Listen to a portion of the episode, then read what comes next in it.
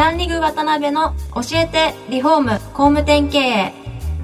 この番組はリフォーム工務店業界に特化した経営コンサルティング事業を手掛ける株式会社ランリグの代表渡辺翔一が住宅業界の経営者や幹部の方を毎回ゲストにお招きし業界のさまざまなことについてお聞きしていく番組です。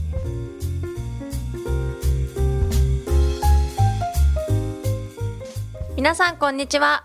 今週も始まりました。第6回ランリグ渡辺の教えてリフォーム工務店経営。今回は第6回をお届けいたします、はい、司会進行の志村玲美です。渡辺翔一です。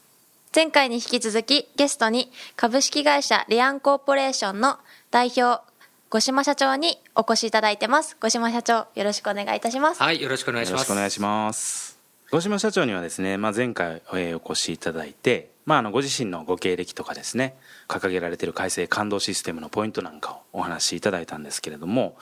まあ、あの消費税のまた再増税なんかも間近に控えてですね、まあ、ますます住宅業界っていうのは勝ち組負け組が非常にこうはっきりしてくるような時代になるかと思うんですが、まあ、その中で五島社長の中でですねまあ、そういうこうしっかり発展されていかれる会社と、まあ、そうでない会社今後どういうふうなポイントで分かれていかれるかっていうのをお考えになってるかっていうのをですねまあ、お聞き今回できたらなと思います、はい、はい、そうですね。で10%になりますので、はい、これはすごく大きいと思うんですよね。マインド的にも今までは8%だったのが2桁になるわけなので、うん、そうですよね、これすごく大きいですね。で消費税の問題と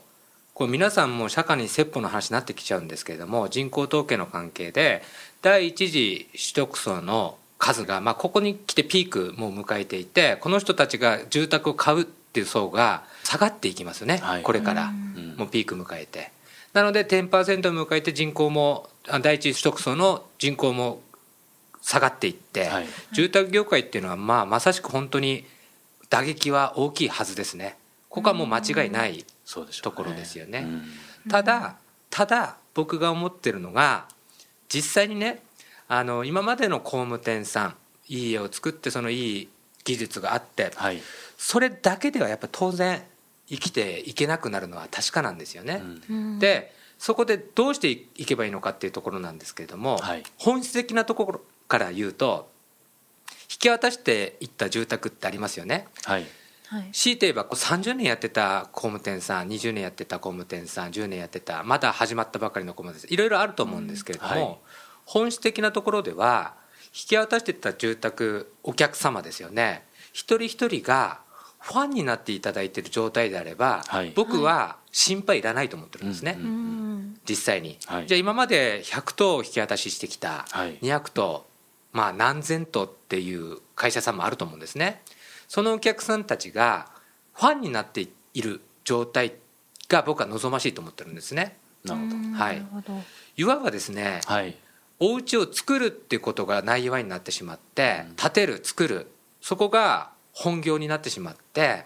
本当にそこに一生懸命なってる会社さんって僕多いと思ってるんですよ。なるほど。建てることが仕事だ、うん、でも本来は僕違うと思うんですね。お家を建ててもらってもちろん建てるのも設計するのも僕たちの仕事だと思うんですけれども、はい、本質はお客さんに幸せになってもらうってことですよね。目的です住宅を通じて、はい、でそこの提供ができてなくお家を建てることで建ててきてしまった会社さんっていうのは、僕は老体していくと思いますね。下がっていくと思います。必ず。あの簡単な話言うと選ばれなくなってくる。強いとか僕は弱いじゃないと思いますね会社は。あそこの会社強いなとか弱いなっていう表現ではなくて選ばれないですねどっちかというと伸びていく会社はあの会社は選ばれるなってことですよ。なるほどね、うん、下がっていく会社はやっぱり選ばれないっていうことなんだと思いますね。その選ばれるっていうところのやっぱりポイントってどのあたりに一番あるんですかね大きい。はい、はい、なのでやっぱり僕個人的な意見なんですけれども、あの住宅のスペックを上げるとか、はい、高気密高断熱、ゼロエネで、えー、例えば光熱費のかからない住宅、はい、ちょ長く、えー、持つ住宅ですね、うん、あのすぐ壊れるとか、そうじゃなくてずっと寿命の長い住宅を作っていくっていうのはもうこれは業界の義務だとは思ってるんですが当然なことだとして、はい、あのそこもう大切なんですけど、もっと大切なのはお家を通じて喜びを与えるってことですよね。幸せを提供するっていうことの方が第一義務だと思うんですね、はい、どんなにいい住宅建てても幸せになれなかった、不幸せだったって言ったらこれは僕はあの本末転倒だと思ってるんですね。どんなにいい家建ててもですよ、はい、技術が高くていい家建てても幸せじゃない、はい、それを提供している、うん、これがやっぱりね僕は違うと思ってるんですよね。なるほどね。はい、なので詰まるところ僕は経営理念という部分がはっきりしていかないといけないってことですよね。はい。経営理念をやっぱりはっきりしていく、うん、でお客さんの喜びだとか感動にフィードした経営理念っていうのを打ち出していかないと選ばれないってことですね。なぜならば選ぶ人たちはみんなお客様だから、はい、お客さんの方を向いている経営理念を打ち出していく必要があるってことですね。なるほどなるほど、はい、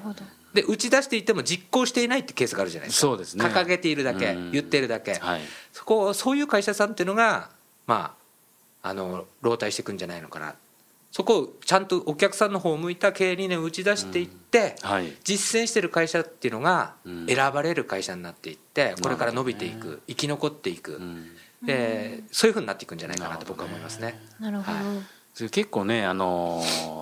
世の中にねいい素晴らしい経営理念とか掲げられてる会社っていっぱいあると思うんですけど、うん、なかなか皆さんも目の前の数字とかいろんなことにねこうまあ苛まれて、うん、なかなか実践できないという会社も多いと思うんですけど、はい、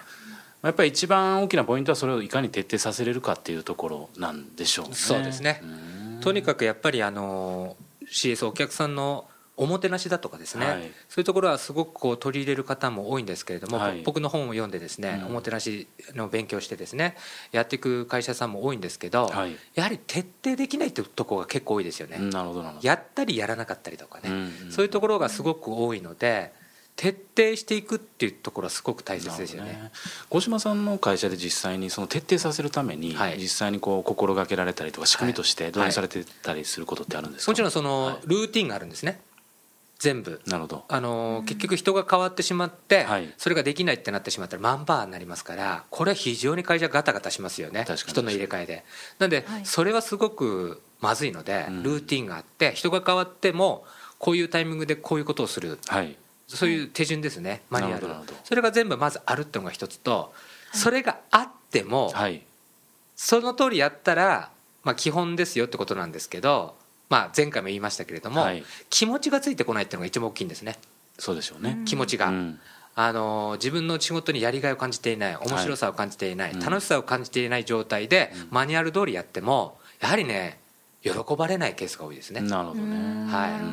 い。なのでとにかく自分たちの仕事のやりがいを伝えていく。はい、えー、それを聞いてもわからないので、はい、結局僕が例えば何時間ですねあのやりがいこの仕事についてのやりがいをスタッフにですね、はい、すごくこう説得するように喋っても、うん、これはね、まあ、効果あるかないかって言ったら、はい、ないことはないと思うんですけど、うんうん、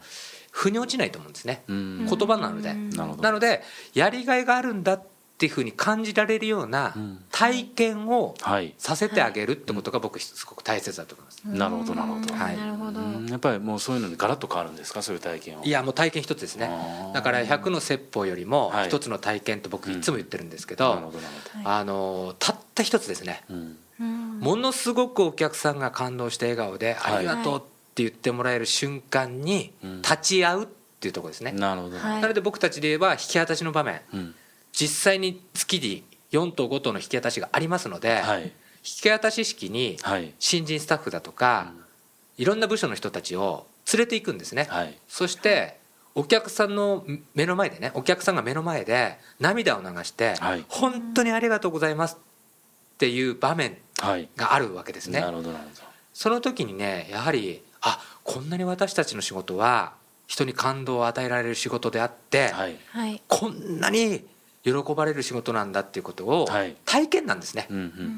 体験。聞いた話ではないとか言われたとかじゃそうじゃなくて、体験をすることによってすごくこう気づいていくことがあるんですよね。なのでそういう体験をいかに提供していくかってことが大切じゃないかなっていうふうに思います。なるほどね。はい、わかりましたいろいろありがとうございます。今回もちょっと時間になってきましたんで最後に教えてポイントですね。教えてポイントとしましては、はい10%時代をお生き残る会社は、えー、理念経営を徹底すべしとそうですね。いうところで、はい、お客さんの方向いた。向いた。理念経営を徹底すべしと。はい。ということで、はい、ありがとうございます、はい、ありがとうございます、はい、次回も五島社長にはゲストでお越しいただけることなのであの次回もまた詳しいお話をよろしくお願いいたします、はい、よろしくお願いします。どうもありがとうございました、ありがとうございました。今回もランリグ渡辺の教えてリフォーム工務店経営をお聞きいただきありがとうございました。番組では渡辺や住宅業界の経営者幹部の方へのご質問を募集しています。ウェブサイトランリグにあるお問い合わせフォームよりお申し込みください。お待ちしています。